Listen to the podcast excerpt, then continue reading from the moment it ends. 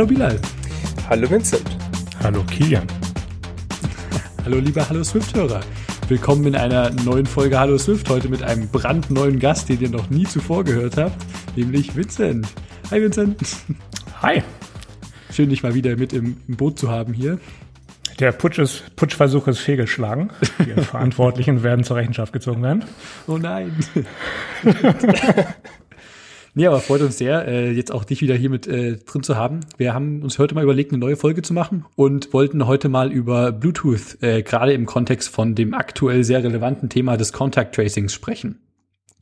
Genau, ich glaube, auf eine kurze Vorstellung von dir können wir verzichten, Vincent. Das findet ihr noch in älteren Folgen Hallo Swift, beziehungsweise auch auf der Webseite. Auf halloswift.de stehen ja die ganzen Hosts noch aufgelistet und wer wir so sind. Und wir wollen in diesem Podcast ja generell nicht nur Swift abdecken, sondern das ganze Ecosystem im erweiterten Sinne. Also alles, wo man Swift nutzen kann, egal ob das jetzt Darwin-Plattformen sind, ob das Server-Side Swift ist, ob das sogar Embedded oder Windows Swift ist. Das wäre cool für eine, für eine der kommenden Folge. Deswegen geht's heute mal um Bluetooth was ist Bluetooth eigentlich? Mal ganz so von, vom Anbeginn der Zeit anfangen. Was, was, was behandeln wir da eigentlich? Was, was ist das für ein Thema? Was, was kann man damit machen?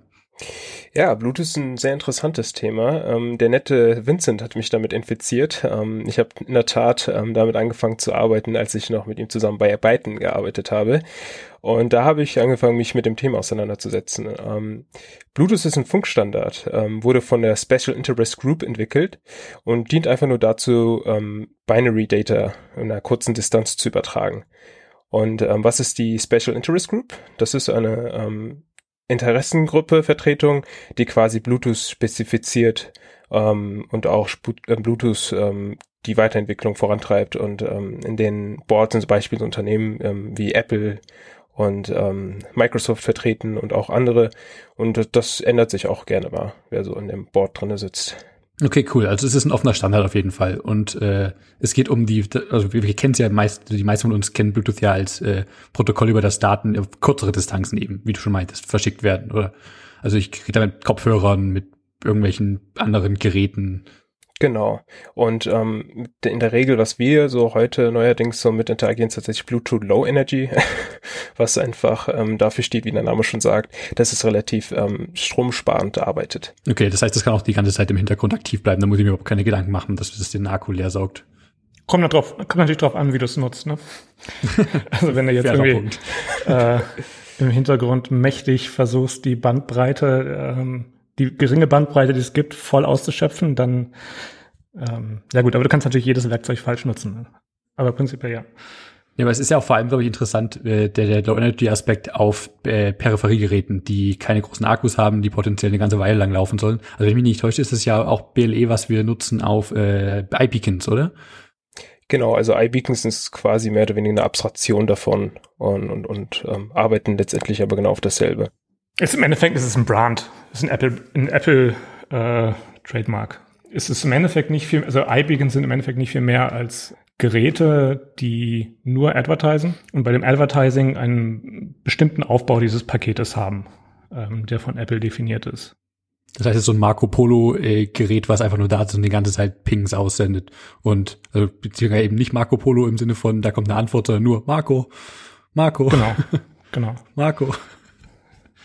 Genau, aber es ist nichts, es ist nichts Spezielles. Es ist äh, ein, äh, ein Bluetooth-Gerät oder eine Bluetooth-App. Also im Endeffekt kann ja jeder, der irgendwie advertisen kann und Zugriff auf das Advertisement Package, den Aufbau hat, kann zum Beacon werden. Das ist jetzt nicht irgendwie so, dass du da besondere Apple-Hardware brauchst und das nur iPhones können, das können Androids genauso, nur dass du dann im Zweifelsfall Probleme mit dem Trademark hast, weil äh, du für iBeacon im Zweifelsfall, äh, so wie irgendwie bei äh, Made for iPhone, so diesen Dingen besondere Brand-Richtlinien hast. Okay, also das ist wirklich bloß eine, eine sehr spezifische Art und Weise, Bluetooth-Pakete zu verschicken in den Äther. Aber das ist ja jetzt hier was sehr Spezifisches, dieser iBeacon beziehungsweise Beacons allgemein. Nochmal zurück zu, zu Bluetooth gehen. Wir haben da Geräte, die miteinander reden. Wir haben gesagt, das ist ein Protokoll. Ähm, da gibt's ja verschiedene, also ein Beacon ist ja jetzt irgendeine Abstraktionsstufe, die wir da draufgelegt haben. Was, was gibt's denn da noch so oder wie, was, auf welcher Basis reden wir hier eigentlich miteinander? Ähm, ja, was wir hier verwenden, ist ja mehr oder weniger dieses Bluetooth-Stack als solches und das ist grob so aufgebaut, dass du einen Controller-Stack hast und ein Host-Stack. Ähm, wobei der Controller-Stack ähm, von Hardware-Manufakturen dann entwickelt wird. Und der Host-Stack ist in der Regel schon in, innerhalb der Betriebssysteme wird das Ganze abgebildet. Ähm, Beispiel ähm, iOS ähm, bildet den, den Host-Stack ab vom, vom Bluetooth-Protokoll. Was man hier vielleicht hier noch dabei erwähnen kann, ist, dass es ein binär basiertes Protokoll ist, also nicht textbasiert. Ja, und in diesem Host-Stack ähm, findet mehr oder weniger die ganze Magie statt und die, die Datenübertragung. Was man vielleicht noch ähm, sagen kann, ist, was in den Betriebssystemen abgebildet wird, hat ja mehr oder weniger beispielsweise jetzt auch Apple die Oberhand. Das heißt, ähm, der House-Stack beinhaltet ja mehrere Protokolle. In der iOS-Welt arbeiten wir da größtenteils mit GATT und mit L2CAP. GATT beschreibt erstmal, das also steht für Generic Access Attribute Profile und das beschreibt die einzelnen Operator, ähm, Operationsmöglichkeiten, die ein Endpunkt ähm, zur Verfügung hat. Beispielsweise ist hier zu erwähnen, dass wir ein Service haben und ein Service hat in der Regel mehrere Characteristics. Auf dieser Ebene arbeiten wir, um Daten hin und her zu pushen ja, oder zu pullen. Okay, was sind Services und was sind Characteristics? Da müssen wir, glaube ich, noch ein bisschen spezifizieren. Ein Service beschreibt, ist mehr oder weniger, wie kann man das denn beschreiben? Also es ist mehr oder weniger eine Beschreibung dessen, was ähm, diese ganzen Characteristics beinhalten. Also ich habe ja eben gesagt, ein, ein Service beinhaltet mehrere Characteristics. Beispielsweise gibt es schon predefinierte ähm, Services, ein Battery Service beispielsweise. Wir hatten ja vorhin von der Special Interest Group gesprochen. Und da hast du die Möglichkeit, ähm, da anzufragen und dir beispielsweise ein Service zu, zu, zu definieren, was dann da auch hinterlegt wird. Und ähm, dieser Service, den kannst du dir online auch angucken. Wir werden die Spezifikation dazu auch posten. Also den Link werden wir dann später auch in den Shownotes teilen. Ähm, kann, kann man sich dann angucken, wie so ein Service aufgebaut ist. Wie gesagt, der hat einen Battery Service. Das hat dann eine, ähm, ein, ein, eine, eine Identifikation, ist das die UUID. Ähm, die kann man, also da kann beispielsweise ein Bluetooth-Gerät dann nach so einem Service suchen. Also wenn ich jetzt sage, ich habe, möchte eine eine App bauen, die einfach nur immer die Batterie anzeigen soll von Bluetooth-Geräten in meiner Umgebung. Dann suche ich einfach nur nach dem Service und kann dann ähm, beispielsweise wie, ähm, ja, den Batteriestand mir anzeigen lassen. Also vielleicht hilft es, wenn man in dem Kontext ähm, äh, vielleicht kurz erläutert, warum Bluetooth Low Energy so aufgebaut ist oder dieses GUT so aufgebaut ist, wie es aufgebaut ist. Und der, der, das definierende Charakteristikum von Bluetooth Low Energy, was selbst im Namen mit drin ist, ist ja die Tatsache, dass es sehr energiesparsam arbeiten kann. Ich könnte jetzt frech sagen, es hat eine ähnliche Funktionsweise ähm, wie ähm, GraphQL. Insofern, als dass du sehr spezifische Queries stellen kannst ähm, und du dann auch wirklich nur die Daten zurückkriegst, die du auch wirklich angefragt hast und nicht quasi ähm, einfach quasi so alle REST API äh, Werte kriegst und dir dann dein eigentlich gesuchtes komplexes Objekt selber zusammenbauen musst daraus. Und auf eine ähnliche Art und Weise, also, also sehr grob gesagt ähnlich, ähm, funktioniert GATT insofern, als dass du, dass du eben mit Bluetooth Low Energy vermeidest, riesengroße Pakete zu schicken, wo quasi alle Informationen drin sind, die ein ähm, Hardware-Gerät liefern könnte. Also sagen wir, du hättest, sagen wir, du, du baust eine Wetterstation und die kann Temperatur messen, die kann Luftdruck, Hygrometer, äh, Luftfeuchtigkeit, äh, was weiß ich, Sonnenstand äh, und vielleicht jeglichen Temperaturverlauf des Tages. Die jeweilige App, die dann irgendwie auf dem Homescreen vielleicht den aktuellen Zustand einer Wetterstation anzeigen soll, ähm, die interessiert sich im Normalmodus vielleicht nur für die aktuelle Außentemperatur und äh, die Frage, wird es in den nächsten zehn Minuten regnen oder nicht? Muss ich meine Balkontür zumachen? Da wäre es Quatsch, wenn diese Wetterstation jetzt alle, sagen wir, zehn Sekunden oder vielleicht sogar noch häufiger ähm, jegliche Daten seit dem Letz der letzten Abfrage ähm, in den Äther äh, posaunt. Dann hättest du eben gerade kein Low Energy bei Bluetooth Low Energy.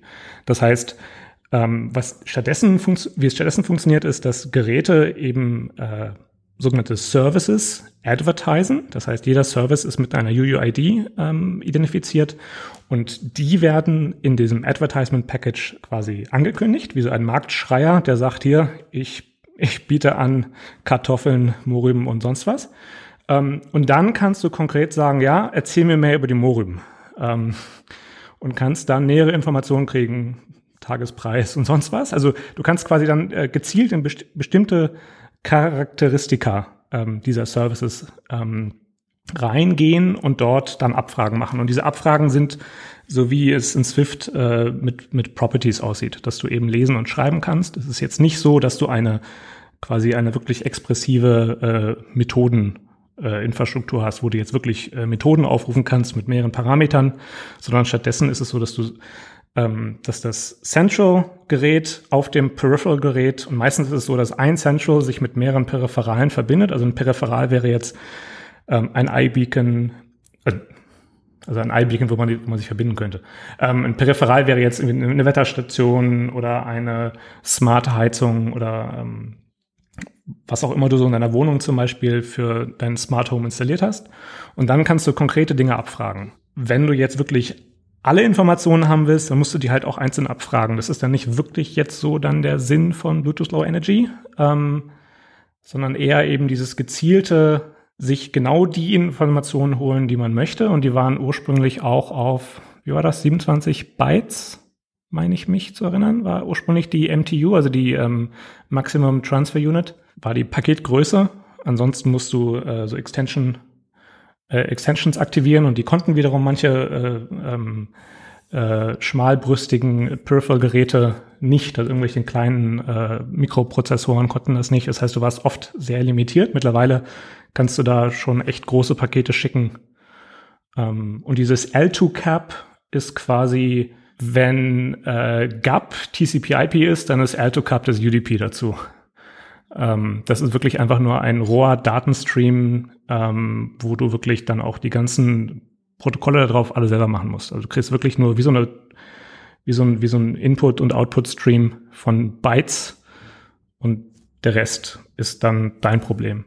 Das ist dann für spezifische Anwendungsfälle. Wenn ich den Grund dafür habe, da irgendwie komplett Dinge selbst zu bauen, dann gehe ich darüber und mache mir das und lege die ganzen Abstraktionen weg und ansonsten gehe ich auf das klassische Grad, wo ich dann hier mit äh, einzelnen Peripherals mich verbinden kann, wenn ich das denn möchte, äh, möchte und die Services explizit anspreche und mir die Daten hole, die ich haben möchte. Genau, der Nachteil von GATT ist halt dadurch, dass es so express, also dadurch, dass es so ähm, schon so eine volle API äh, bereitstellt, muss es halt auch eine Menge Zusatzinformationen schicken. Das heißt, für jedes verschickte Byte kommen noch mal eine Handvoll Bytes dazu Einfach nur, damit die Gegenseite ähm, weiß, was jetzt dieses Byte gerade genau sein soll. Ähm, das heißt, du hast äh, Service-UIDs, die bei den Standard, also es gibt in dem Bluetooth-Standard gibt es Services, die sind schon vordefiniert, also Sachen wie Herzschlagmesser, äh, Wetterstation, Waage, und es gibt eine Handvoll von diesen Dingen, äh, oder zum Beispiel irgendwie einen, einen Fahrradcomputer, diese Dinge ähm, sind schon vordefiniert und die haben sehr kurze UIDs. Ähm, und die normalen UIDs sind wirklich in der Länge, wie man das bei einem ähm, irgendwie bei einem UID-Generator rauskriegt. Also diese Dinger werden da jeweils mitgeschickt. Das ist schon schon nicht wenig. Das ist interessant, dass da schon haufenweise genauere Werte vordefiniert sind im Standard für, für mögliche Peripheriegeräte, die ich so mir vorstellen kann, ob das, wie du meinst, die Waage oder die Wetterstation ist und die dann auch dementsprechend kurze UIDs haben, um möglichst äh, wenig Datenmüll zu erzeugen. Das ist, das finde ich sehr interessant. Naja, und gleichermaßen erlaubt dir das natürlich auch, dass eben dann dein, keine Ahnung, deine Strava-App im Zweifelsfall, also im, oder sagen wir mal im besten Fall, ähm, mit deinem beliebigen äh, Heartrate Monitor äh, funktioniert, ne? ohne dass jetzt Strava irgendwie das Team jetzt Support irgendwie einen eigenen Treiber programmieren muss für die 0815 Marke XY, ähm, sondern wenn du eine Heartrate Monitor Service implementierst und das auch richtig machst, dann sollte jede App, die das, die dafür die andere Seite implementiert, dann auch problemlos funktionieren. Das ist so der Sinn dahinter dachte immer, dass Bluetooth wirklich so ein, so ein relativ offenes Ding ist, wo, wo jeder einfach das macht, wie er gerade lustig ist. Dass es aber so richtig krass wohl definiert ist, hätte ich jetzt nicht erwartet. Ja, genau. Es ist mega expressiv einfach, ja. Und ähm, ähm, aber was man sich halt einfach nur mitnehmen kann, ist als solches, man hat nicht den vollen Zugriff ja, in iOS auf das komplette Protokoll. Ich glaube, das ist das, was vielleicht, ähm, ja, was man mitnehmen sollte. Achso, das heißt, diese zweite Option von wegen, dass das, das in Anführungsstrichen UDP der Bluetooth-Ebene zum Beispiel, das, das kann ich hier gar nicht machen auf iOS, oder? das, das, was, das, was ich versuche, also was, das, was ich meine, ist folgendes. Also der äh, Vincent hat ja eben beschrieben, ähm, wie GATT funktioniert. Und ähm, da hat er ja noch eben noch beschrieben, dass wir Zugriff auf L2CAP haben.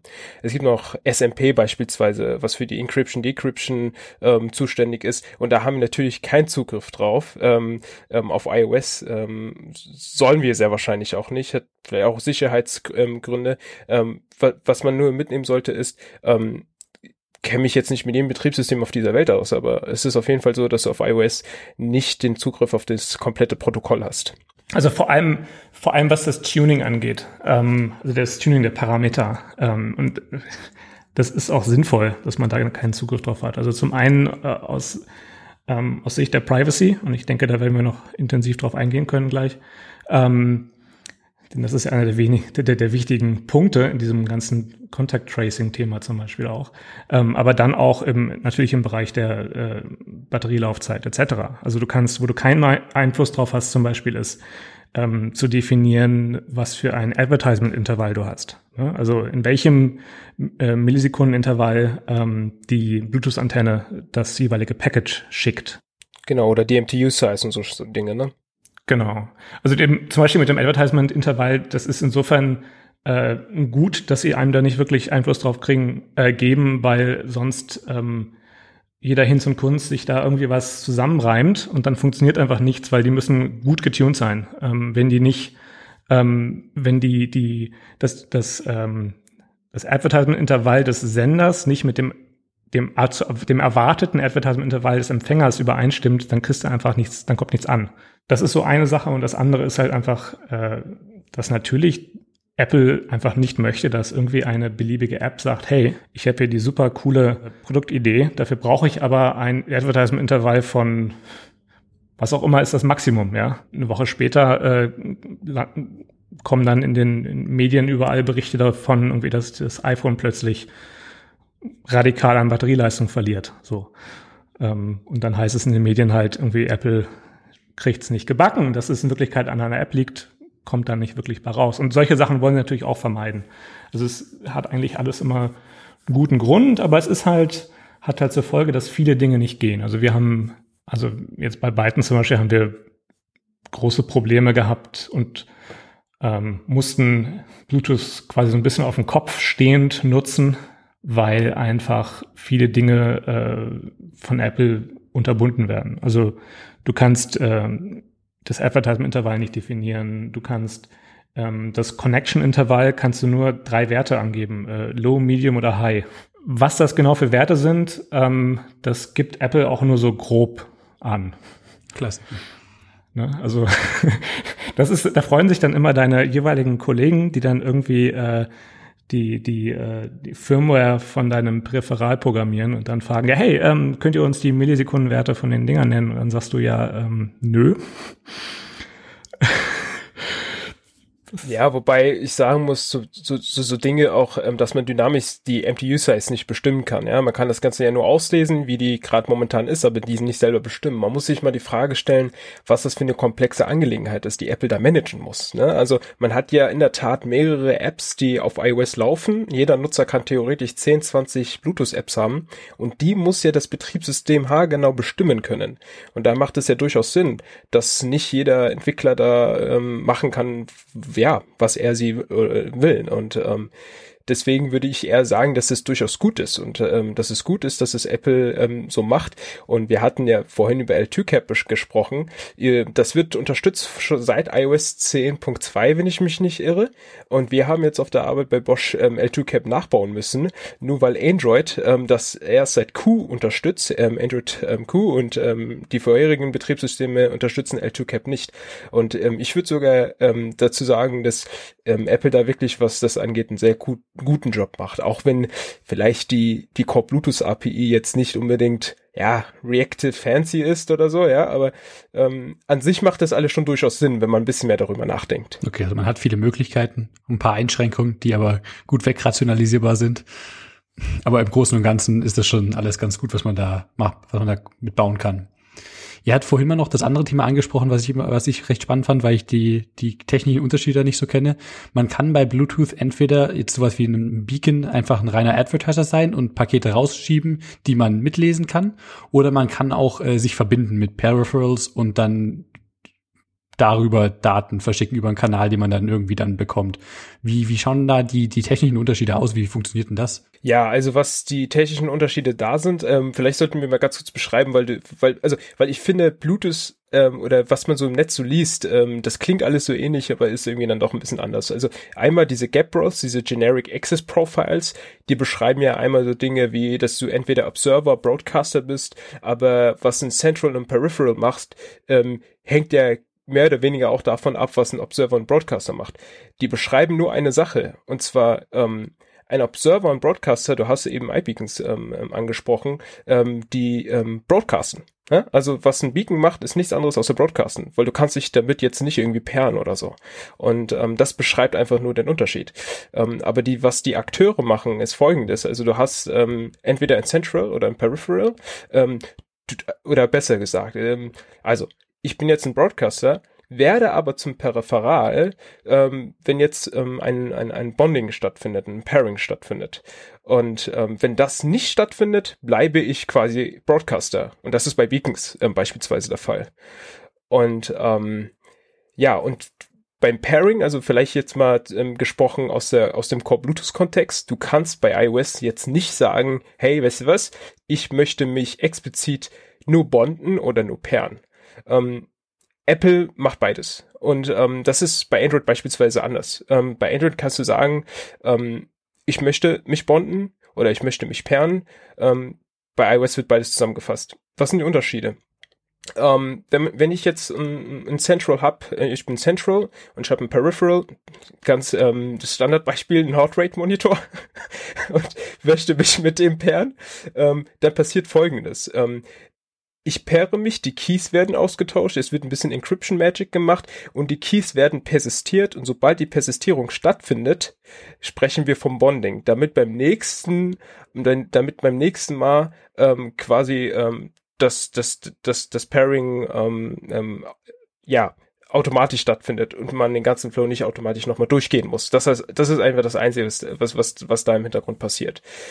Genau, und beim Pairing hat man auch ähm, so Geschichten wie, dass man ähm, die, die Security ähm, bestimmen kann. Man kann beispielsweise sagen, ähm, ja, was heißt die Security-Parameter? Also man kann ähm, spezifizieren, welche Security man anwenden will. Ähm, beispielsweise gibt es so Dinge wie Just Works, ja, es gibt auch so Dinge wie Number Comparison, ja, also Dinge wie Out of Band und ähm, Out of Band, lustigerweise, haben wir bei iOS gar nicht die Möglichkeit. Das gibt es nicht, obwohl Apple das verwendet. Äh, sobald du deine Apple Watch rausholst, ähm, findet das Ganze via Out of Band statt. Ähm, und zwar wird da in der Regel noch ein anderes drahtloses ähm, ähm, Kommunikationsprotokoll verwendet, beispielsweise NFC. Ja. Oder diese oder diese Point Cloud, die du beim Synken hast, also beim ersten Pairen mit, deinem, mit deiner Apple Watch. Ne, diese Wol super fancy Wolke, wo halt ähm, in den RGB-Werten äh, Daten übertragen werden. Ähm, da gibt es ein schönes Patent zu ähm, von Apple. Ähm, also Out of Band, genau, ist so eine Sache, da hast du leider keinen Zugriff drauf. Das ist äh, ja schade, aber ist so. Aber wie, wie, man hat da keinen Zugriff drauf, denn das läuft einfach über ein anderes Protokoll dann zusätzlich nebenher noch Daten. Ähm, nee, äh, Core Bluetooth ist, was die Encryption angeht, sehr transparent. Ähm, du hast keine Möglichkeit zu sagen, wie du Encryption haben willst. Wenn das Gegengerät, mit dem du dich verbinden willst, ähm, lediglich Just Works kann, und Just Works. Das ist ein herrlicher Titel dafür, finde ich. ja, so ist der, so ist der richtige offizielle Name davon. Äh, wenn es nur Just Works kann, dann ist es in der Regel ähm, ein Gerät, was kein, keine Eingabemöglichkeit hat. Ähm, denn wenn du eine Eingabemöglichkeit hast, sagt die Spezifikation von Bluetooth eigentlich, dass du dann den äh, Passcode nennt sich das, ne? Soweit ich mich erinnere. Passcode, Passkey Display, so nennt sich die, der Modus. Das heißt, ähm, das ist das, wo man äh, eine Zahl eingibt, wenn man sich mit seiner mit seiner Maus verbindet oder so. Manchmal gibt's das. Genau, wenn also wenn, wenn das Gegengerät dieses dieses äh, Passkey Display kann, dann ähm, enforced iOS automatisch, dass darüber verbunden wird. Und Out of Band ist, steht halt nicht zur Verfügung, ähm, nutzt Apple selber, ähm, aber ist leider Third-Party-Entwicklern nicht zur Verfügung gestellt, obwohl das eigentlich natürlich die, sofern man alles richtig macht, ähm, die sicherste Methode ist. Weil so, so ein Passkey-Display, ähm, dann hast du dann irgendwie äh, fünf oder sechs Zahlen, äh, sech, sechs Zahlen sind es, die du über, übergibst. Also irgendwie äh, 10 hoch 6 sind jetzt nicht so viele mit äh, möglichen Passcodes, die man da hätte eingeben können. Das heißt, dein Short-Term-Key, der damit generiert wird, ist äh, relativ einfach zu kompromittieren. Und äh, insofern ist da diese ursprüngliche, dieses ursprüngliche Pairing ist durchaus im Bluetooth ähm, auch, soweit ich es verstehe, auch immer noch ein Security-Problem. Ähm, solange du dann, also wenn du dann Long-Term-Keys generiert hast, dann ist das Ganze sicher. Aber der Anfangsteil ist halt äh, durchaus ein bisschen, bisschen risky. Ähm, und Out of Band ist halt davon abhängig, wie sicher dein Austausch ist. Ne? Also wenn du halt irgendwie eine fette Diffie-Hellman-Handshake äh, extern machst und das richtig machst, dann hast du auch den ersten Austausch sicher, sicher dargestellt. Aber was spricht dagegen, das sowas händisch zu machen? Ich meine, hält mich doch nichts davon ab, das äh, eigenständig über was ein anderes Protokoll nebenbei zu tun und dann die Daten zu über Bluetooth zu scheren. Wenn du sagst, die, die Apple Watch macht das über NFC, ich, also ich kann doch auch andere APIs ansprechen, im schlimmsten Fall sowas wie Wi-Fi, wenn meine Geräte das können natürlich, äh, meine Peripheriegeräte, aber das oder ein QR-Code scannen oder sowas, ne? Genau, oder, oder über Visuelles zu gehen, genau, oder über Ton, so wie mit diesen Amazon Echo Buttons läuft. Aber ich kann das doch trotzdem theoretisch machen. Also Out of Band sagt mir, so wie ich das jetzt von euch verstanden habe, das sagt ja nicht vor, wie das passiert, nur dass da was passiert und das kann ich halt machen, wie ich möchte. Und was hält mich davon ab, das zu tun? Oder ich, ja so, ich kann das einfach gar nicht. Ich, ich darf diesen Modus nicht auswählen. Es gibt da keine API-Firmen, das zu, um das zu beeinflussen.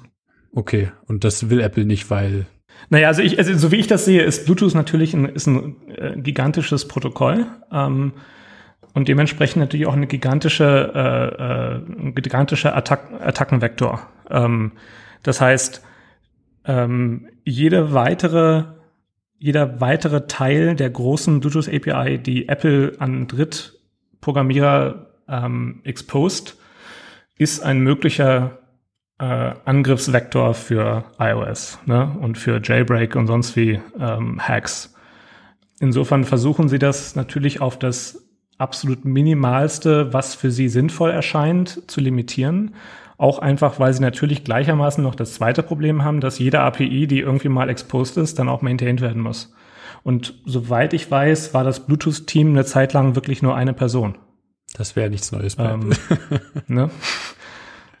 Und so fühlte es sich auch lange Zeit an. Ich, ich habe in der Tat genau dieselbe Frage auf Stack Overflow vor Wochen, Monaten geteilt und hat noch keiner geantwortet. Also, also ich kann, ich kann die, die Concerns von Vincent verstehen, wobei ich sagen muss, ich meine, es ist ja schon da. Also ich kann ja mehr, ich, mich hält ja nichts davon ab, diese ähm, möglichen ähm, Attack-Vektoren zu nutzen, wenn ich jetzt meine Watch irgendwie versuche mit Out of Band zu, zu pairen und irgendwie ähm, das Ganze versuche zu reverse engineeren. Also ich, also ich kann natürlich irgendwie aus der, also, dass es relativ schwierig ist, das Ganze zu maintainen, wenn man sich nicht hundertprozentig sicher ist, das jetzt zu exposen. Aber für mich ist es aus technischer Sicht nicht ganz klar, warum die das noch nicht hergeben, zumal das aus der Security-Perspektive so einen riesen Benefit hat. Also intern bei Bosch mussten wir in der Tat sowas ähnliches nachbauen, ähm, damit wir aus, damit unsere Security-Leute sagen, okay, das ist safe. Und das ist halt, das zeigt einfach, wie, wie schade das ist. Aber ich gehe ganz schwer mal davon aus, dass es mehr oder weniger irgendwann unterstützt werden wird. Mal schauen. Vielleicht sogar dieses Jahr. Warten wir mal ab. Ich finde Vincents Ansatz gerade eben von wegen Jailbreak via Bluetooth eine herrliche Vorstellung, dass du einfach durch die Stadt gehst und alle Leute, die in deiner Nähe sind, automatisch ihre Geräte jailbreakst. Ich erinnere mich an diese Seite jailbreakme dort irgendwas, die es früher mal gab, wo kurzzeitig ein Jailbreak drüber ging über Safari. Das war herrlich, weil ich habe zu der Zeit noch in einem kleinen Apple-Laden gearbeitet, also wie so ein, so ein, äh, so ein Apple Premium-Partner-Dings da. Und da sind halt täglich Kinder reingekommen, haben zu den Demo-iPads hin, haben die alle gejailbreakt. Oh. Dann gehe ich halt wieder die Runde rum, flash die Dinger alle wieder zurück auf Default iOS. Toll, danke. Zehn Minuten später waren sie wieder gejailbreakt.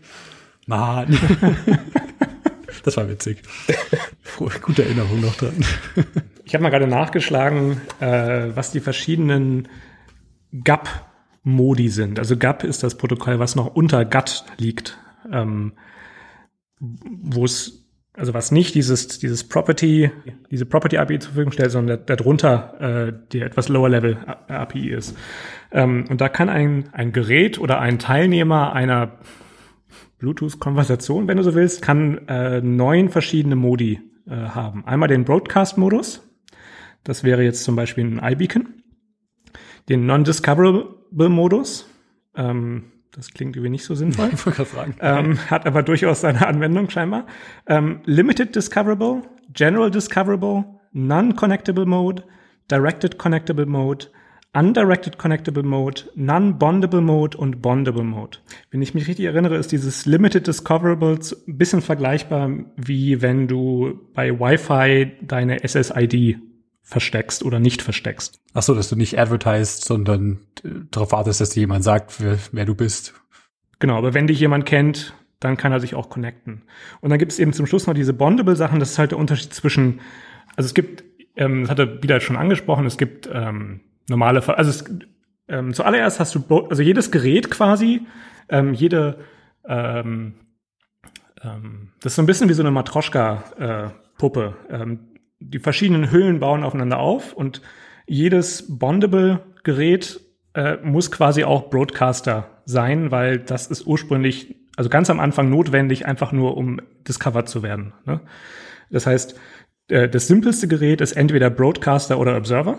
Ein Broadcaster in dem Fall wäre ein iBeacon und ein Observer wäre halt, keine Ahnung, ein beliebiges Gerät, was halt einfach nur äh, ähm, äh, horcht, was da alles so gerade äh, advertised wird.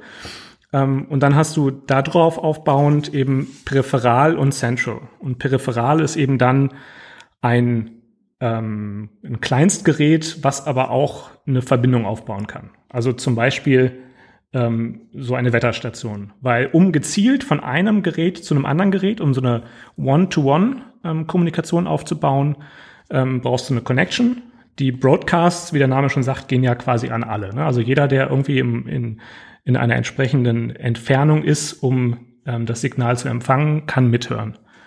Ähm, und dann gibt es zusätzlich eben noch äh, dieses, diesen Modus des Bonding und das ist dann quasi so ein bisschen vergleichbar mit ähm, dem, was dein Bluetooth-Kopfhörer macht. So dass, wenn du das nächste Mal den Kopfhörer anmachst, er sich automatisch, hoffentlich, mit dem zuletzt verbundenen Gerät verbindet. Ähm, außer wenn er es halt nicht macht und man dann das den üblichen Tanz hat, um den Kopfhörer verbinden zu können. Aber das ist quasi einfach nur wie ein ja, quasi, also würde das in User Defaults sch schreiben und sagen, hey, sobald ich den finde, verbinde ich automatisch. So ein bisschen, also jetzt sehr, sehr vereinfacht dargestellt. Und konkret halt jetzt für dieses Contact Tracing ist es halt so, dass ähm, in diesem, dass ich da äh, die Handys selber als Broadcaster aktivieren. Und in diesem Advertisement Package wird die spezifische Contact Detection Service UUID mitgeschickt. Das ist ein ähm, Service, der ist auch in der SIG ähm, registriert, hat die UUID FD6F, also das sind diese schönen kurzen, ähm, 16 Byte ähm, UIDs, nee, 16-Bit UIDs, so rum, nicht Byte, 16-Bit. Alle anderen brauchen 128-Bit.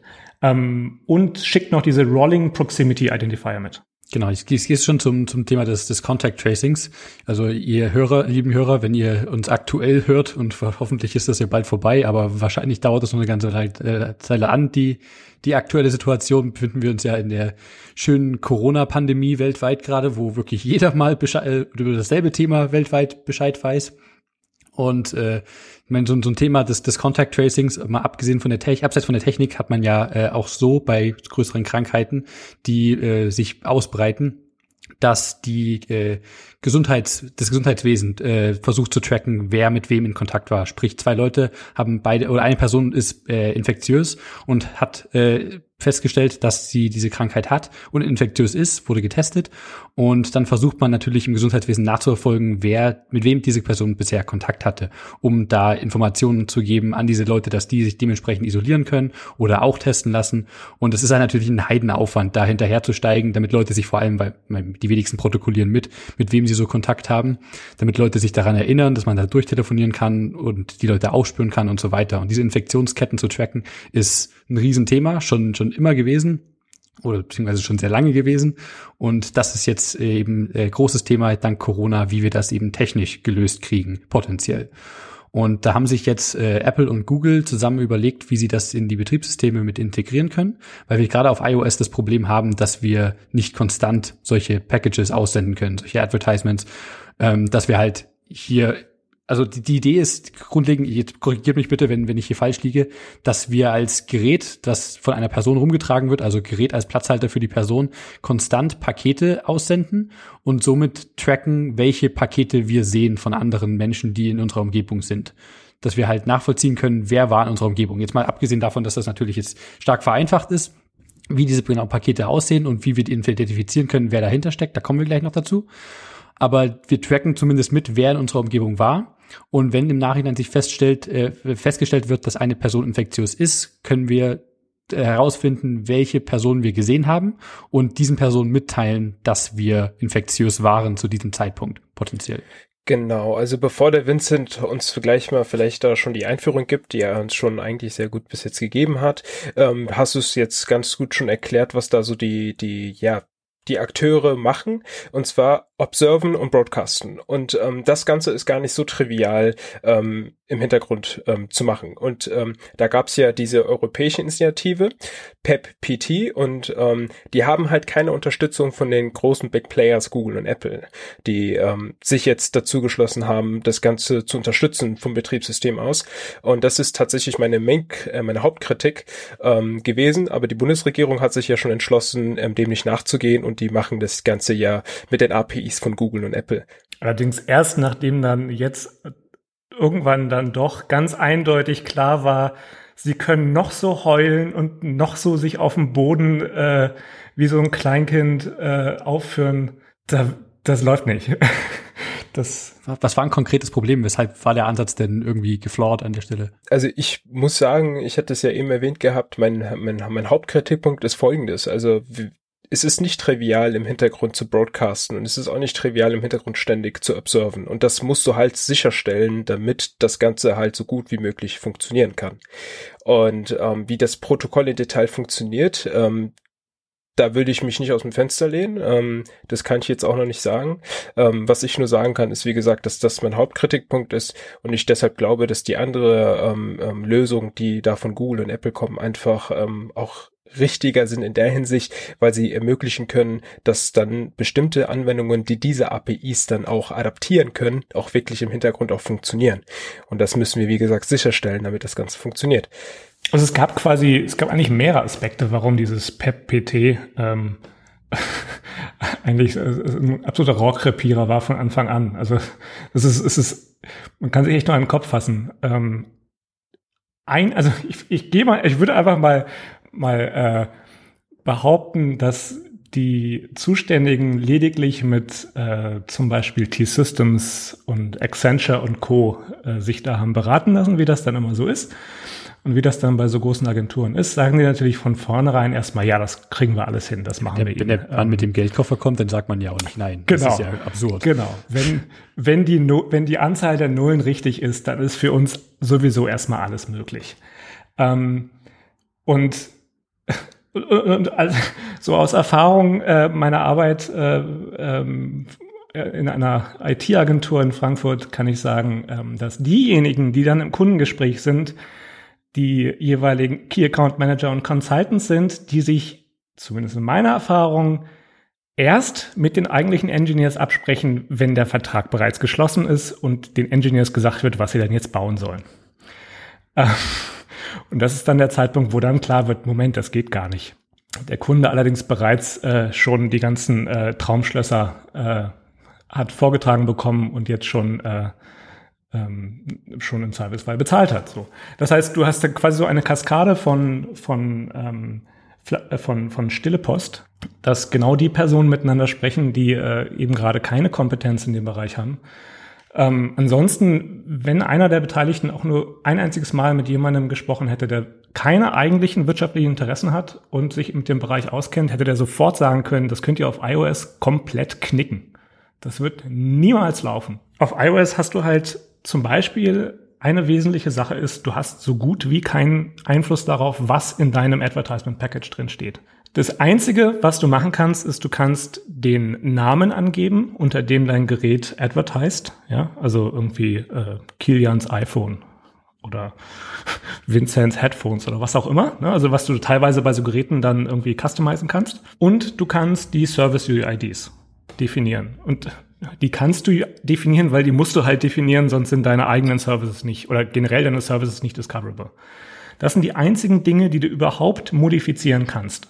Ähm, das heißt, die einzige Möglichkeit überhaupt für dieses PEP-PT ähm, da äh, zum Beispiel so einen Rolling Proximity Identifier zu schicken, wäre, wenn sie den in den Advertiser-Name reinpacken.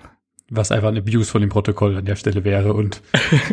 also das ist, das ist bereits so dämlich, ähm, da sollte man merken, dass das, dass das einfach, dass das ein Gartenpfad ist, ja auf, auf Android geht das und äh, da ist halt auch dann, sieht man halt schön, der Prototyp, den diese PEP-PT da gemacht haben, der ist, Surprise, eine Android-App. Da geht das.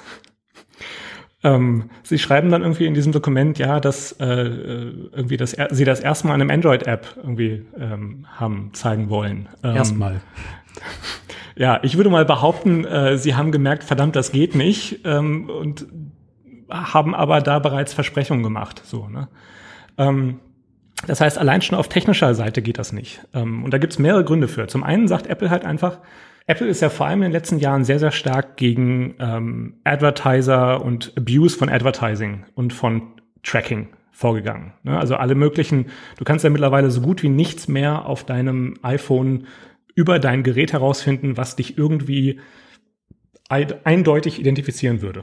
Und so eine, ähm, eine feste Peripheral ID, ja, die ja durchaus fest sein sollte, sofern du so ein Bonding dann auch haben möchtest, die lässt sich natürlich zum Tracken nutzen. Ähm, das heißt, allein schon deshalb hast du da keinen Zugriff drauf. Du kannst das nicht festlegen. Du kannst das, ähm, du hast da einfach keine Möglichkeit, das, das zu ändern.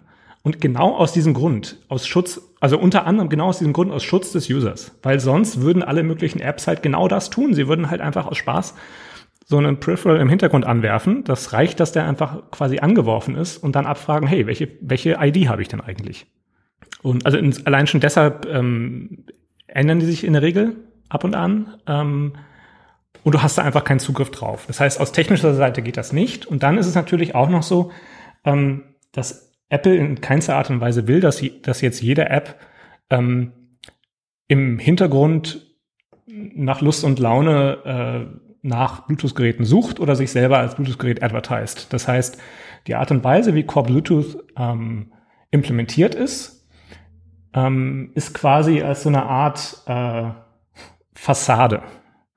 Ähm, also in Wirklichkeit ist es nicht so, dass deine App mit Bluetooth mit der wirklichen Hardware kommuniziert, sondern deine App kommuniziert mit der Bluetooth, also mit der Core Bluetooth API, die dann wiederum intern an einen ähm, zentralen äh, Daemon, Core Bluetooth Daemon, System Daemon ähm, delegiert.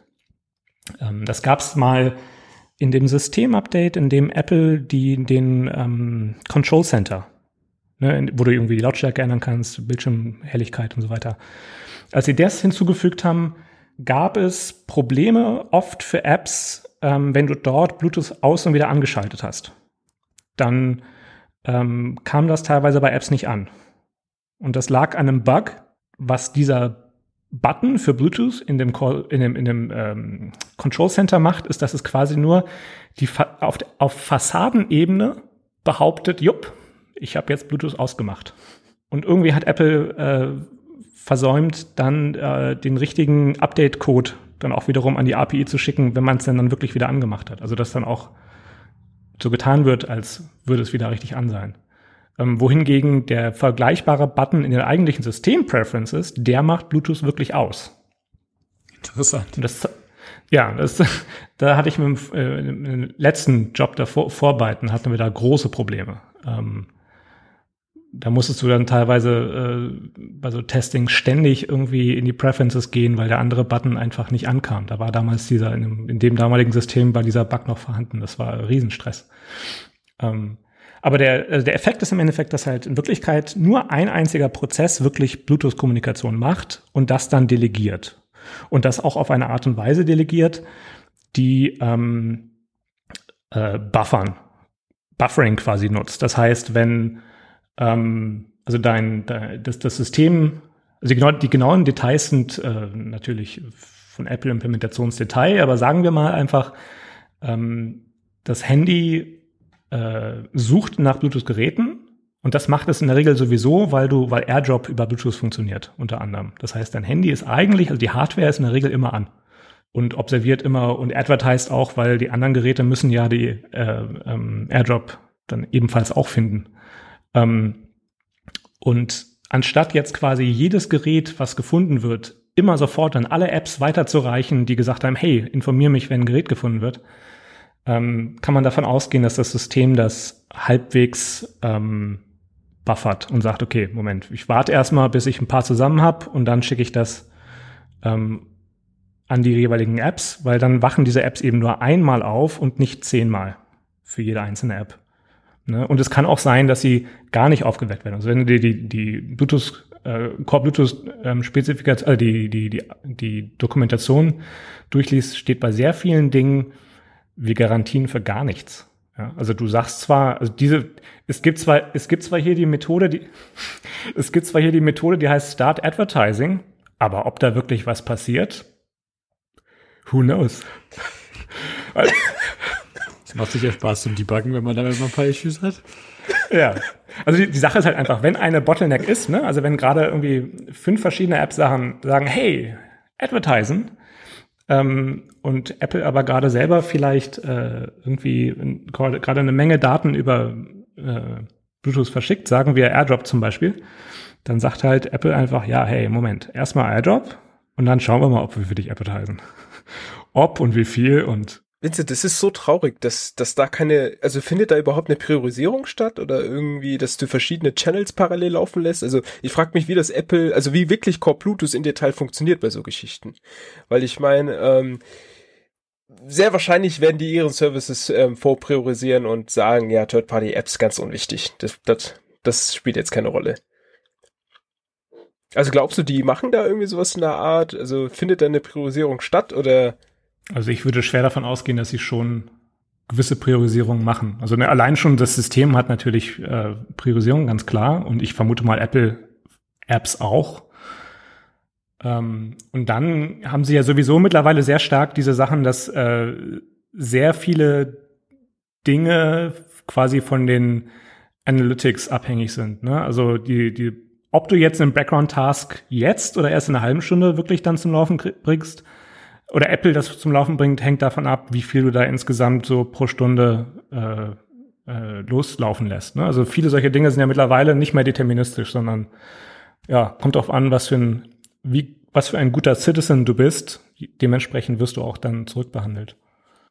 Genau, ich meine auch die Priorisierung von Third-Parties-Apps, ne? Also ähm, zum Beispiel, wenn du mehrere Third-Party-Apps hast, wie die priorisieren? Glaubst du, die priorisieren die einfach nach der Nutzung? Also wenn der Nutzer halt viel diese eine App nutzt, dann macht man da lieber ein Advertising, bei dem anderen können wir mal kurz warten. Ähm, das wäre so mal. Also glaubst du, die, die priorisieren da auch die Drittanbieter-Apps? Also ich meine, bei so Background-Tasks machen die das ja, sagen die ja immer in Talks. Ähm, findet das bei Bluetooth auch statt?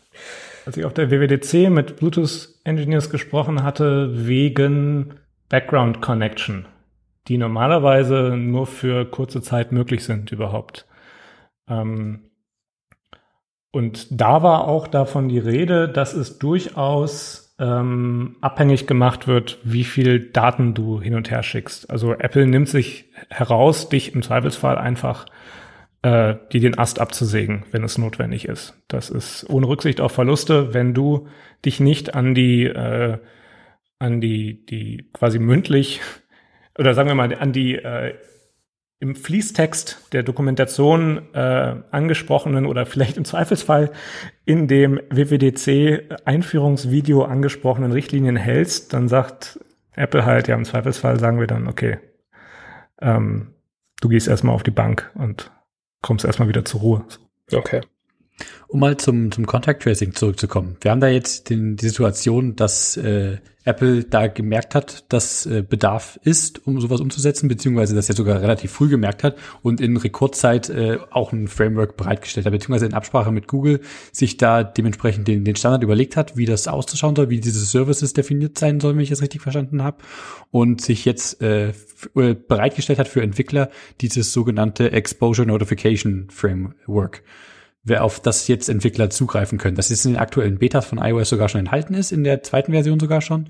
Und dagegen können jetzt Apps entwickelt werden, die dieses Framework nutzen und dementsprechend dann komplett offen darüber diese Advertisements zu schicken, dass ich hier gerade bin. Ich, ich, ich finde das eigentlich mega spannend. Also vorhin, also nochmal kurz, das PEP, das war für mich folgende, es in meinem Kopf. Ähm, ich hatte so eine State Machine, habe mir gedacht, kann das funktionieren? Nee, kann nicht funktionieren, deswegen habe ich mir das Protokoll nicht angeguckt. So. ähm, bei, bei der ähm, Contact Tracing war das so, dass ich mir das angeguckt habe, okay, sieht sehr interessant aus, und dann habe ich mir das Ganze durchgelesen. Dann bist du den Beteiligten schon um einiges voraus.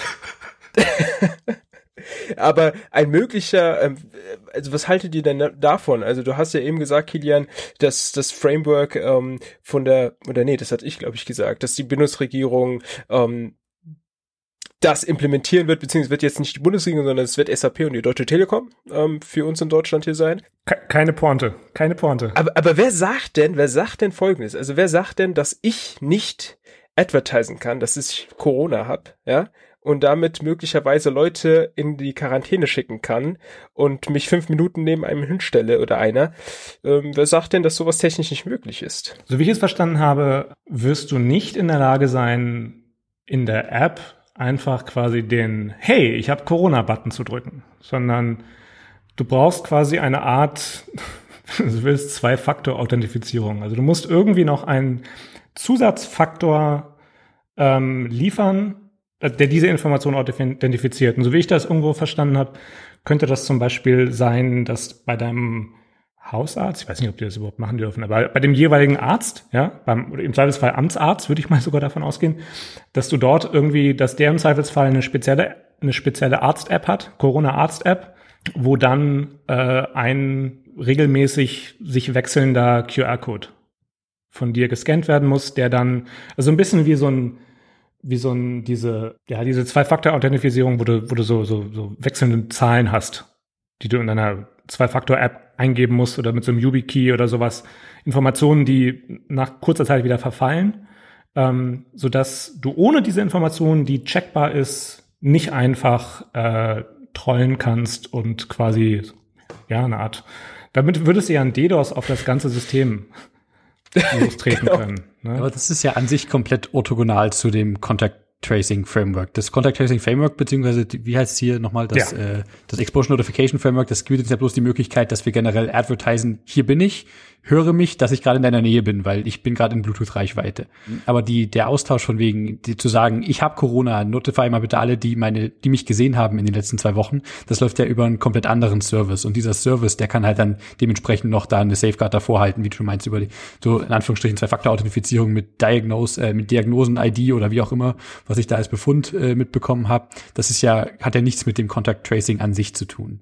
Genau. Naja, also ein weiterer, ein weiterer Unterschied zu diesem, zu diesem PEP-PT ist halt auch, dass dieses PEP-PT halt einen zentralen Ansatz hat. Ne? Also dass der, deren äh, zweite Schnapsidee war halt, hey, wäre es nicht geil, wenn wir alle möglichen Gesundheitsdaten zentral speichern? So wie sie das jetzt gerade mit dieser, dieser äh, was war das, Immunitätskarte da jetzt wieder versuchen. Solche Schnapsideen kommen, das kann man sich immer wieder, wieder wundern, aber ähm, es kommt so aus dieser gleichen, gleichen Ecke. Ähm, sie haben halt gehofft, dass sie mit dieser App gleichermaßen noch alle möglichen Daten abgreifen können.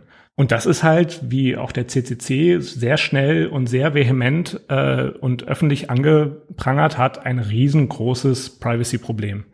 Und diese, dieses Protokoll von Apple und Google ist halt in der Lage, wirklich erstmal komplett ohne einen zentralen Server, sprich dezentral, äh, und ohne Tracking ähm, dennoch diese Informationen zu liefern. Also es ist quasi so eine, es ist so eine Art Zero Knowledge Proof, die man damit machen kann. Aber trotzdem, Vincent, brauchst du doch irgendwo ähm, die Information, die irgendwo zentral, ähm, ja, in einer, in einer Form von einer Datenbank oder wo auch immer dann vorliegen, indem du dann selber ähm, ähm, gucken kannst, hey, habe ich Person X ähm, ähm, schon mal mit der Person Kontakt gehabt, die jetzt scheinbar schon Corona hat. Das heißt, es ist ja.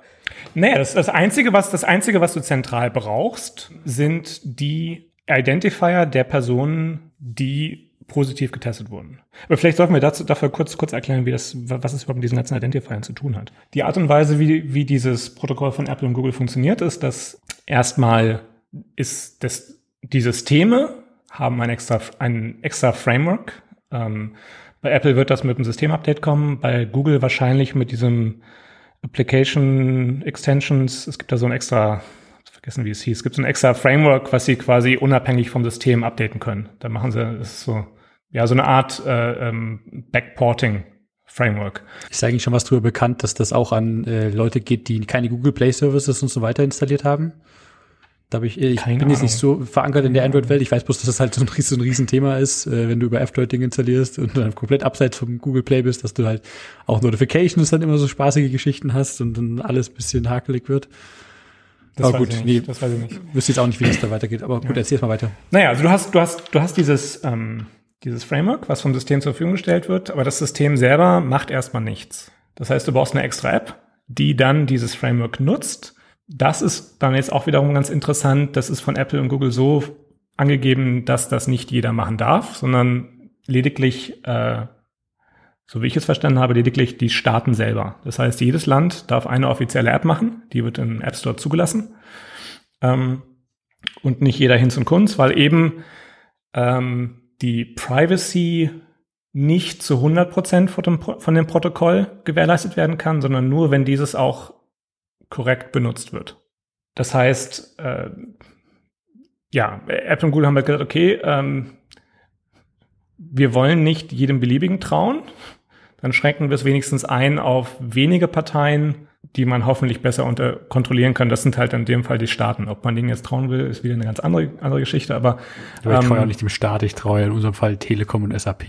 ich weiß nicht, ob ich das tue. Genau, das sind ja zwei ganz verschiedene Dinge. Da traut man der Inkompetenz im Zweifelsfall, dass sie das nicht hinkriegen würden. Was ich ganz interessant finde, ist ja, dass Apple das erst für das neue ähm, iOS ähm, ähm, 13, also die neueste Beta das Ganze anbietet. Warum sind die nicht den Ansatz gefahren zu sagen, hey, expose einfach unsere Private API kann nicht jeder, darf auch nicht jeder, aber das überprüfen wir, weil so musst du ja im Zweifel ein neues Gerät kaufen. Ich glaube, es gibt keine Geräte, die mit dem neuen iOS, also die mit dem aktuellen iOS kompatibel sind, aber mit dem neuen nicht. Also eine neue Gerätegrenze haben wir da nicht, aber Leute müssen tatsächlich updaten, das stimmt. Und das heißt, Apple muss wieder tolle neue Emoji-Bundle, damit für Leute auch die, der Grund zum Updaten da ist. Das Corona-Emoji. Ja, aber also beispielsweise das, das iPhone, also ich weiß gar nicht jetzt genau konkret im Kopf, aber das iPhone 5 läuft das auf, die, auf der neuesten iOS 13 Beta? Das ist nicht auf iOS 13, glaube ich, generell. Also da wirst du auch die 13 Beta nicht mehr. Ja, genau, das meine ich halt. Also ich meine, warum nicht? Also ich will gar nicht wissen, wie viele Omis oder so oder Opis auch, ne, mit dem iPhone 5 durch die Gegend doch laufen in Deutschland. Ähm, und das wäre ja für den Anwendungsfall durchaus sinnvoll zu sagen, hey, wir wollen möglichst viele Menschen abdecken, weil so sind sie ja gezwungen, neue Geräte zu kaufen. Also das stellt sich mir die Frage, warum exposen die nicht die privaten APIs dafür? Ich hätte eigentlich auch gedacht, dass der viel bessere Ansatz eigentlich auch wäre, dass Apple und Google eine White Label App anbieten. Und ähm, also das müsste noch nicht mal eine White-Label-App sein. Das könnte, äh, das könnte eine zentrale App sein, wo dann für jede, für, für jede Region, für jedes Land eine andere, andere Serverinfrastruktur äh, angesprochen wird. Ähm, ja, gut, das, das, da spielt dann Zweifelsfall dann Politik äh, und auch Firmenpolitik natürlich mit rein. Ja, aber sowas ist halt generell auch wieder schwierig. Also nicht, dass das daran gescheitert wird. Da scheitert die, die aktuelle Lösung wahrscheinlich, äh, nicht scheitern, aber da wird auch die aktuelle Lösung Probleme mit haben, wo, also ich verstehe mal nicht so, wie man mit sowas an, an Ländergrenzen halt machen kann. Ich meine, klar, man, Leute reisen aktuell weniger, aber wenn ich jetzt, kein, wenn ich jetzt physisch in den USA wäre und dort im Shelter in Place festhängen würde, dann hätte ich primär wahrscheinlich trotzdem nur Zugang zur deutschen App über den deutschen App Store. Und das ist halt total absurd dann wieder, was ich dann da nutze und was damit kompatibel ist und was wo. Also es ist schwer, Dinge global, auch politisch sauber zu, äh, zu reitzustellen, aber das, das macht halt alles wieder kaputt, finde ich, wenn du auf so dumme Sachen wie Ländergrenzen gehen musst. Ja, zumal das Protokoll an sich, also hast ja eben ganz gut besprochen. Also ich hatte ja vorhin die möglichen ähm, ähm, Attack-Vektoren angesprochen. Da hast du ja ganz gut beschrieben, ähm, Kilian, dass es ja ein Bluetooth-Service ist und dass man das zu trennen hat von der jeweiligen Implementierung, die man dann macht. Ne? Ähm, aber ich meine, die Datenbank, die wir dann in, wahrscheinlich wird es ja eine Datenbank sein, die nur die die Leute, die in Deutschland sind, ähm, jeweils ähm, ähm, wird die Überprüfung, ähm, ja, wird überprüft, ob ich Personen halt mich, mit Personen getroffen haben, die in Deutschland sind. Aber was passiert denn eigentlich, wenn ich in Frankreich bin? Ich meine, dieses, dieses Service an sich funktioniert ja wirklich primär perfekt ähm, ähm, von Grenzen hinweg. Also sprich, wenn alle dieses Contact Tracing äh, wirklich so implementieren würden, ähm, dass den Service, wie sich Apple und Google das angedacht haben, dann sollte das eigentlich weltweit funktionieren. Aber dann wird halt Folgendes gemacht. Jedes Land holt sich da, also, keine Ahnung, eine eigene Datenbank, ja, und ähm, speichert dem, dementsprechend die Informationen da ab. Ähm, dann brauchst du eventuell für jedes Land dann wiederum eine eigene App, was irgendwie mega weird ist. Und äh, das, das verstehe ich einfach nicht. Und was ich vorhin meinte übrigens mit den möglichen Attack-Vektoren ist folgendes. Klar, klar, das ist ein Service und das sollte man trennen. Aber das wird wirklich interessant sein, wie SAP und die Deutsche Telekom das implementieren am Ende. Weil bisschen Reverse Engineering, bisschen gucken, was für Endpoints da hingehen, kannst du schon einiges anstellen. Und selbst mit der Zwei-Faktor-Authentifizierung wird's echt spannend. Also ich kann mir sehr gut vorstellen, dass wir in den nächsten Wochen, wenn es dann auch wirklich die App gibt, interessante Blogposts finden werden von Leuten, die sich damit mit der App auseinandergesetzt haben und dann möglicherweise, möglicherweise screenen können, hey, ich habe Corona und ihr habt's plötzlich auch oder was auch immer. Also das wird spannend. Ich hoffe ja einfach, dass wir die, die Schweizer App nutzen können hierzulande. Das wird dann einer der, der, der, der äh, Chaos Congress Talks im Online Chaos Kongress. 100 Pro. Aber du hattest vorhin noch nicht ganz fertig erzählt, Vincent, wie, wie die eigentliche Idee jetzt dahinter ist. Wer, wer hier Keys erstellt und wie die Daten funktionieren. Genau. Und also im, im Endeffekt hast du dann diese App und was diese Apps machen, ähm, ist eigentlich eine relativ simple Sache. Also ähm, die App holt sich vom System jeden Tag, also alle 24 Stunden, eine neue, zufällig generierte Zahl. Eine äh, kryptografisch sichere Zahl, ähm, einen sogenannten Temporary Identifier. Ähm, das ist quasi der, die, die Tagesnummer für, für dein Gerät. Und dein Gerät in dem Fall ist halt dann repräsentativ für dich als Person. Ähm, ich würde mal jetzt davon ausgehen, wenn du mehrere Handys hast oder irgendwie mit iPad sonst was rumläufst, ähm, dann wirst du halt in diesem ganzen Contact Tracing tauchst du als mehrere Personen auf. Ist ja im Endeffekt auch erstmal egal. Aber es gibt da keine direkte äh, Korrespondenz zwischen äh, Gerät und Person, sondern im Endeffekt ist das Contact Tracing eigentlich ein Geräte-Contact Tracing. Ähm, so, und dann hast du diese Zahl und von dieser, oder diesem Identifier und von diesem Temporary Identifier werden dann sogenannte Rolling Proximity Identifier generiert. Und die werden alle Viertelstunde generiert. Das heißt, ähm, man könnte es sich jetzt vereinfacht so darstellen, du, äh, du generierst eine, jeden Tag wird eine Zufallszahl generiert. Davon wird ein ähm, MD5-Hash oder sagen wir mal ein besserer Hash, irgendwie ein SHA-1-Hash oder sowas generiert. Schönes Beispiel, direkt besser als MD5 direkt zu SHA-1. Ja, ja. wow. bei, naja, bei MD5 kann man sich so schön leicht merken, wie die, wie die, die Command-Line-Tool heißt. Kennt ihr ganz, ganz, ganz kurz am Rande, kennt ihr dieses wunderbare Tool Bozo Crack? Das ist ein Tool, das ist ein, glaube ich, ein Ruby-Package, was äh, MD5 crackt. Ich habe gefragt, wie, wie, wie zum Teufel das implementiert, dass das so, so schön sauber für, für jeden beliebigen Hash einfach direkt Werte findet. Der macht im Hintergrund nichts einfach anderes, als das zu googeln, schauen, ob das in der ersten, auf der ersten Seite der Resultate auftaucht und gibt dir das. Das, das ist ja geil. Fand ich herrlich. Das ist ja geil. Oh nee, hier, kurzer Exkurs in die spaßige Welt von MD5. Geil. Also ein quasi ein, ein Online Rainbow Table quasi. Genau, genau. Sehr schön.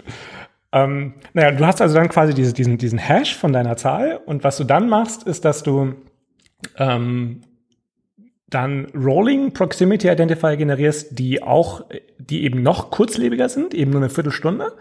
Und das kannst du dir quasi so vorstellen, du ähm, nimmst deinen Tageshash, ähm, fügst zu diesem Tageshash die aktuelle ähm, Anzahl von Viertelstunden, die in dem aktuellen Tag bereits äh, abgelaufen sind, als, als Integer hinzu und hash das nochmal. Und da ja äh, kryptografische Hashes äh, die, den sogenannten Lawineneffekt haben, dass ähm, das Ändern einer einzelnen ähm, Ziffer in der Eingabe den gesamten Hash ähm, ändern muss und nicht nur einen Teil davon, kannst du, kriegst du dann wiederum einen Rolling Proximity Identifier raus, den du nicht zurückführen ähm, kannst auf den äh, Tagesidentifier. So, das ist ein ganz, ganz wichtiger Punkt, dass du nicht rückwärts von dem kurzzeitigen auf den langzeitigen und von dem langzeitigen eventuell irgendwie sogar auf deine, deine eigentliche persönliche Identif äh, Identität schließen kannst. Ähm, und diese, diese kurzzeitigen Rolling Proximity Identifier, die kommen in dieses Advertisement Package. Und zwar der, also äh, sagen wir, es, es schlägt volle Stunde. Das heißt, dein Handy sagt, hey, ich generiere mir einen neuen Identifier, Proximity Identifier. Und dann fängt er an zu advertisen damit. Und wenn dann die Viertelstunde abgelaufen ist, verwirft er äh, den aktuellen, generiert sich einen neuen. Die sollten, wenn alles richtig gemacht wurde, nicht miteinander in Verbindung gebracht werden können. Also es sei denn, du bist halt jetzt ein anderes Gerät, was genau daneben sitzt und merkt, hey, hier ist nur ein anderes Gerät. Gerade eben war es noch Zahl 15, jetzt ist es Zahl 37. Das könnte der gleiche sein. Also das ist, das ist eine Möglichkeit, wie man es dann doch tracken könnte. Ähm, aber da kannst du halt nur quasi von Person zu Person tracken. Ne? Also du kannst keine größeres Tracking machen. Ähm, das heißt, er wechselt regelmäßig diese Zahl. Das ist der Broadcasting-Teil.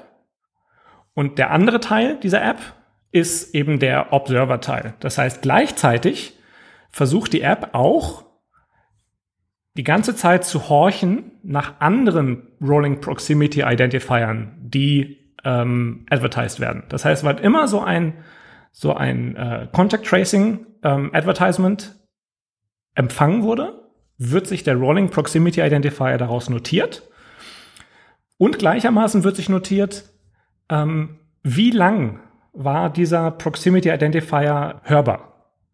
Also wenn du nur quasi kurz an einer Person vorbeigelaufen bist auf der Straße, ähm, dann merkt er sich, hey, das waren irgendwie, ich habe das so drei Sekunden, habe ich das Ding gehört und merkt sich in der App, okay, drei Sekunden diesen Identifier. Und auch, um welche Uhrzeit und mittlerweile sogar auch, äh, wie aktiv die Person war. Also ob du irgendwie dich bewegt hast dabei oder ob du äh, irgendwo still gesessen hast. Ah, sehr interessant. Das haben sie jetzt irgendwie kurz, äh, also im Nachhinein noch, noch quasi angepasst, dass sie noch um ein, noch einige weitere Parameter hinzufügen. Weil, weil die, die, die, die, die Länge deiner Exposure zu der potenziell, dem potenziell infizierten äh, Menschen ist natürlich wesentlich. Das heißt, dein Handy schickt selber, wer er, also schickt selber diese Identifier los und schreibt sich gleichermaßen auf, was habe ich sonst noch so gehört.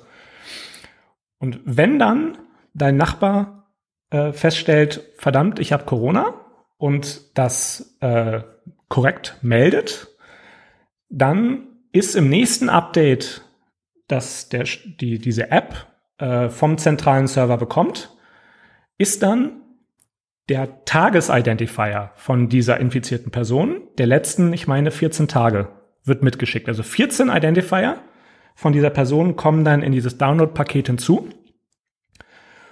Und von diesem, Identif diesem Tagesidentifier kann jeder die entsprechenden Rolling Proximity Identifier des Tages generieren, weil es eben eine vordefinierte, quasi ein, ein, ein vordefinierter, nicht geheimer äh, Algorithmus ist, um von dem einen zum anderen zu kommen.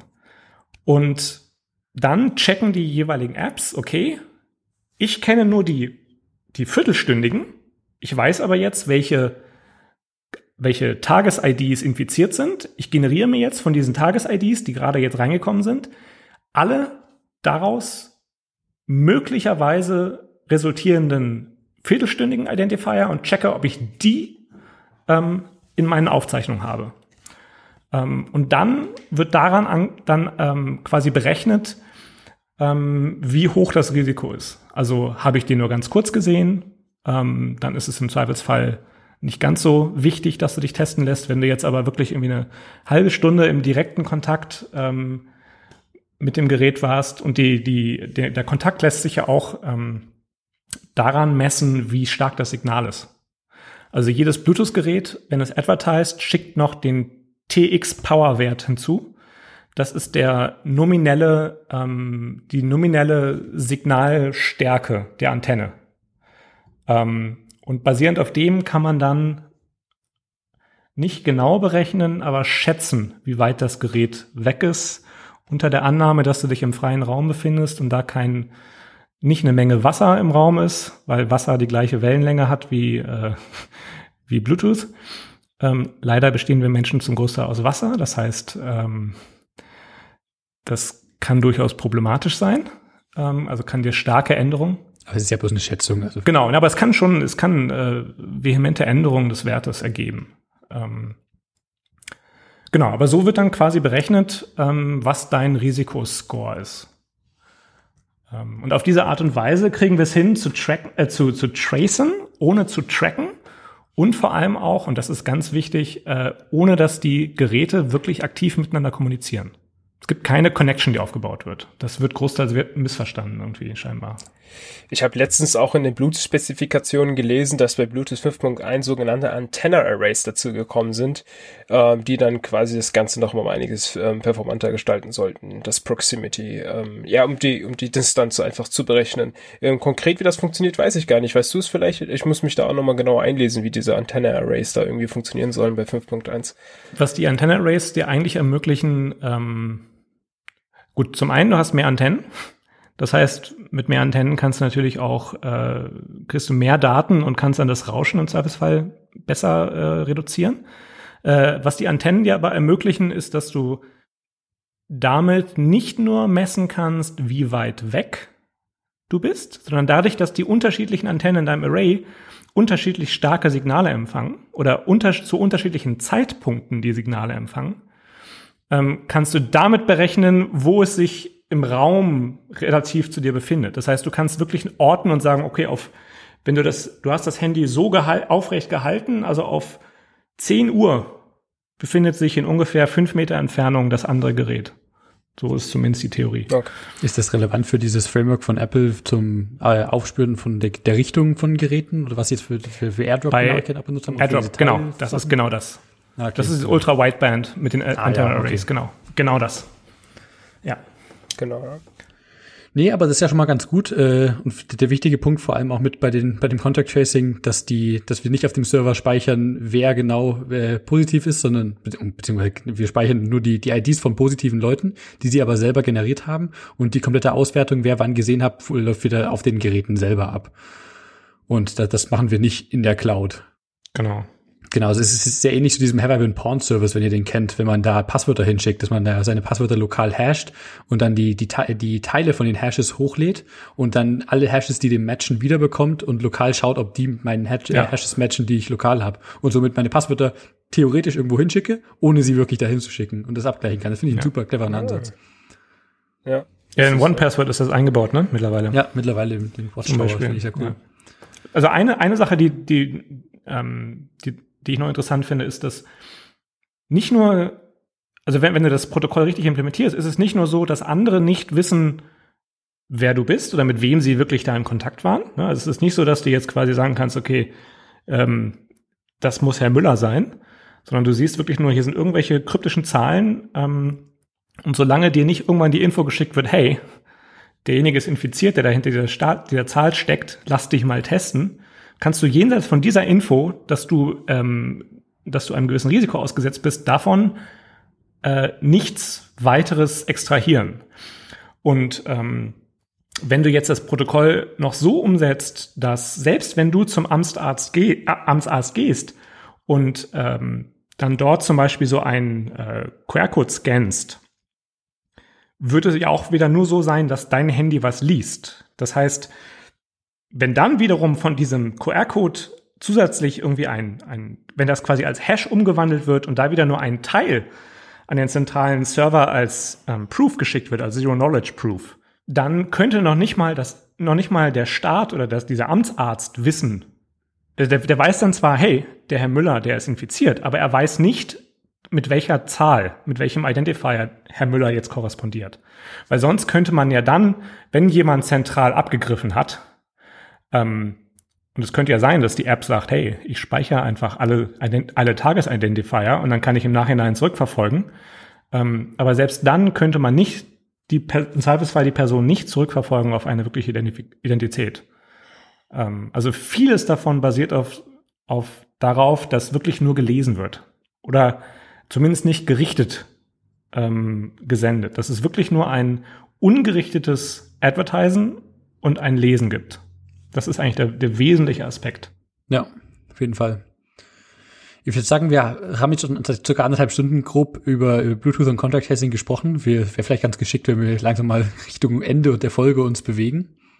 Wir haben in den Show Notes noch haufenweise Links zu äh, Ressourcen, zu Bluetooth allgemein. Vincent hat uns zwei Bücher verlinkt, die ganz gut zur Einführung sind in die Thematik. Getting Started with Bluetooth Low Energy und Bluetooth Low Energy, The Developer's Handbook. Und wir haben noch eine ganze Reihe Links, äh, generell Apples Infos zu Contact Tracing, die Doku von Apples Exposure Notification Framework, einen fantastischen, relativ neuen NS-Hipster-Artikel zum Thema Contact Tracing und äh, noch eine ganze Reihe von äh, Covid-19-Tracker-Apps, die halt schon darauf aus sind, diese APIs zu nutzen auf Android- und iOS-Basis und äh, darauf Apps zu entwickeln. Ob die, ob die jetzt benutzt werden schon von oder benutzt werden sollen von irgendwelchen staatlichen Institutionen oder was auch immer, das steht hier noch nicht ganz klar fest, aber das wird sich dann zeigen. Genau, vielleicht können wir hier ja noch hervorheben, dass von dem Kollegen Gerno noch ein cooler Medium-Artikel aufgetaucht ist. Ist deutschsprachig, ist vielleicht für die einen oder anderen gar nicht mal so eine schlechte Idee, mal das einzulesen. Da wird das auch nochmal ganz gut erklärt, wie das Ganze funktioniert. Den Post von Gerno packen wir auf jeden Fall auch mit in die Show Notes. Guter Hinweis.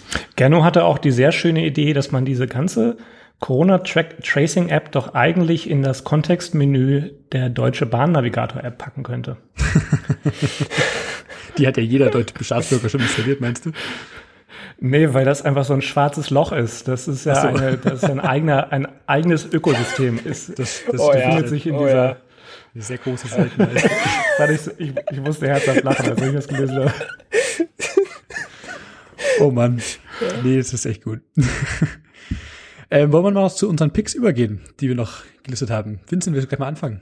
Ähm, ja. Ähm, also mein Pick. Oh, jetzt hast du ähm, gerade auch deinen eigentlichen Pick hier gelöscht, der toll. naja, den hattet, den hattet ihr letztes Mal schon angesprochen, ähm, mein, meinen zweiten Pick. Ähm, das äh, Swift Dog von, von Matt, von dem NS Hipster Matt. Da machen wir auf jeden Fall aber nochmal eine, eine Folge mit, zu, auch vor allem mit dir, weil du sehr viel Erfahrung zu Documentation und vor allem Graphing von Documentation hast. Und sehr viel Rant-Gründe zu Apples Documentation. ähm, ja, andererseits äh, so einen generellen Pick. Äh, man könnte einfach quasi Matts äh, GitHub-Account als generellen Pick nennen. Da sind so dermaßen viele coole Projekte drin. Das ist äh, einfach nur, einfach nur Matt mit 3T ist mein Pick Nummer eins. Und Pick Nummer zwei ähm, ist, äh, ich weiß nicht, ob du die kennst, Kian, die App, nennt sich, äh, also so, eine, so ein Command-Line-Tool, nennt sich Swift Outdated. ähm, Habe ich gefunden. Ha. Fand ich ganz cool. Witzbold. ja, ähm, Kian hat eine sehr coole, sehr coole Command-Line-App gemacht, äh, Command-Line-Tool gemacht, ähm, quasi eine ähm, ein Swift-Äquivalent zu Cargo Outdated. Ähm, ein Command-Line-Tool, mit dem man sehr schön herausfinden kann, welche Swift-Packages nicht mehr äh, auf dem neuesten Stand sind und äh, was die neueren Versionen wären, zu denen man updaten kann. Und was und welches vor allem Versionen sind, die Semver kompatibel updatebar sind, ohne dass man irgendwie Breaking Changes erwarten muss. Danke für den schmeichelhaften Pick. ich fand's ja eben lustig, als der Vincent sagte, irgendwie, ähm, ähm, Kilian hat eine App gebaut und dann ist er auf Tool übergesprungen, nur weil es keine App im klassischen Sinne ist, aber an sich ist es ja auch eine Applikation. Es ist schon lustig, äh, die, die ganzen Wordings immer. ja, der, der Name App ist mittlerweile stark überladen für, für Applications, die, ja, aber du hast schon recht. Früher war Programm, App oder Application war halt ein bisschen breiter gefasst. Für mich ist eine App nur App, wenn es .app hinten dran hat, ehrlich gesagt. Also ein Ordner ist. da fallen Web-Apps halt auch leider raus. Hey, .app ist ja der Domain von Google, nur mal so. TLD meine ich.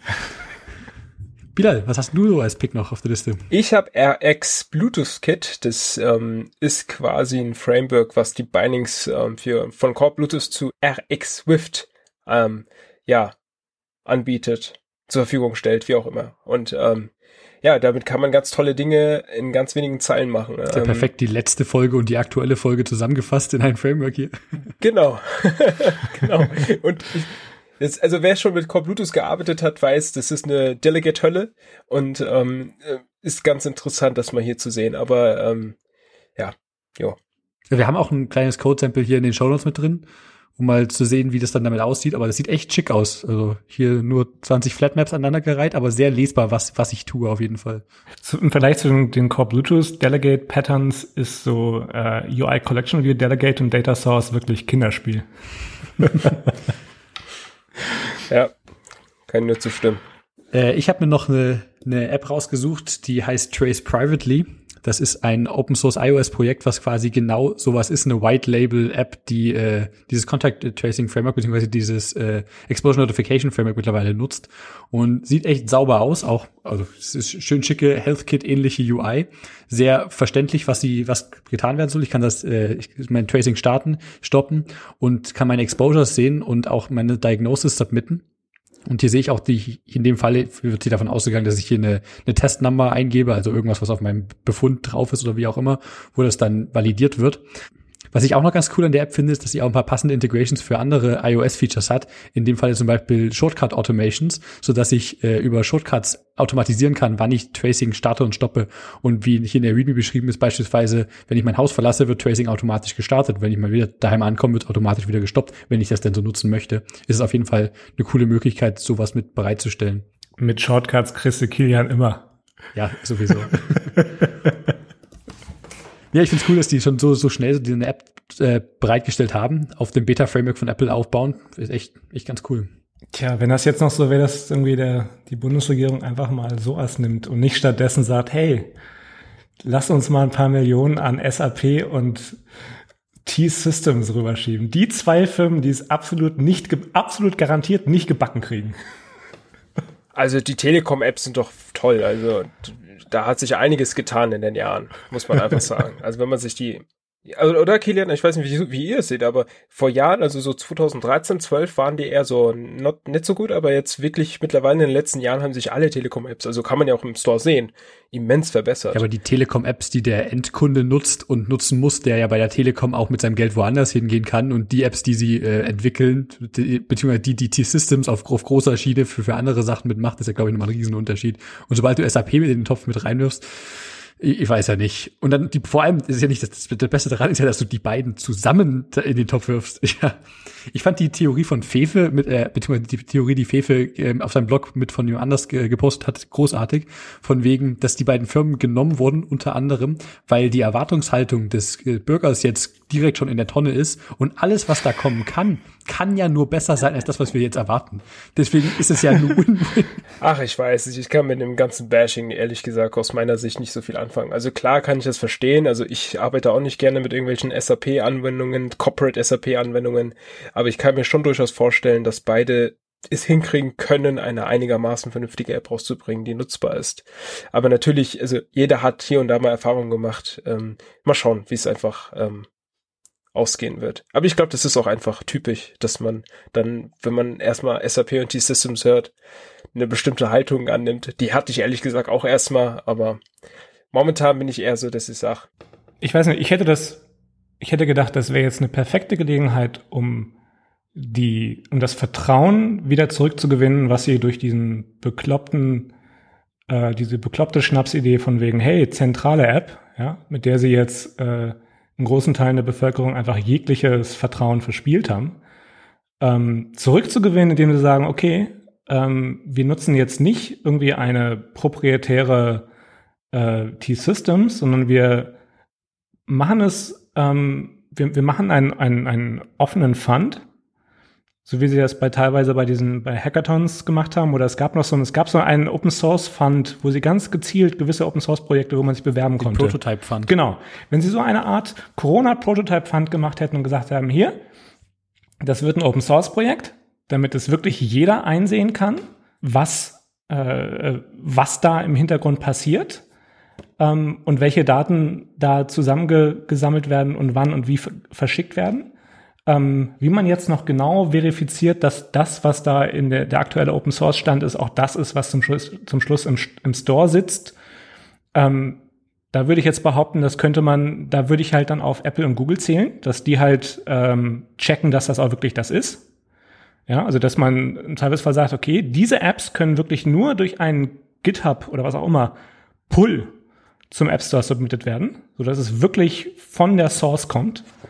Ähm, das wäre eine perfekte Gelegenheit gewesen, jetzt zu sagen, hey, Vertrauen zurückgewinnen und einfach mal was anderes probieren. Also wenn man sich überlegt, dass die, die damalige Obama-App für die zur damaligen äh, Wahl, diese Yes We Can App, die ist von einer Handvoll Personen, ich meine vier oder fünf Personen, innerhalb kürzester Zeit hochgezogen worden für lau.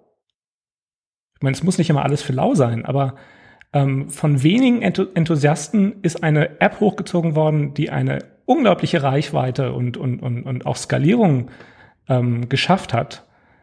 Das hätte man sich zum, zum Beispiel nehmen können und sagen können, genau so machen wir das. Ja, das ist auf, immer wieder, man sieht immer wieder an Beispielen, dass sowas funktioniert, wenn, wenn wenige Leute, die das Thema verstanden haben, die Domain-Experten sind, die Enthusiasten sind, äh, was hochziehen, dass da halt was viel qualitativ höherwertiges und vor allem noch schneller was bei rumkommt.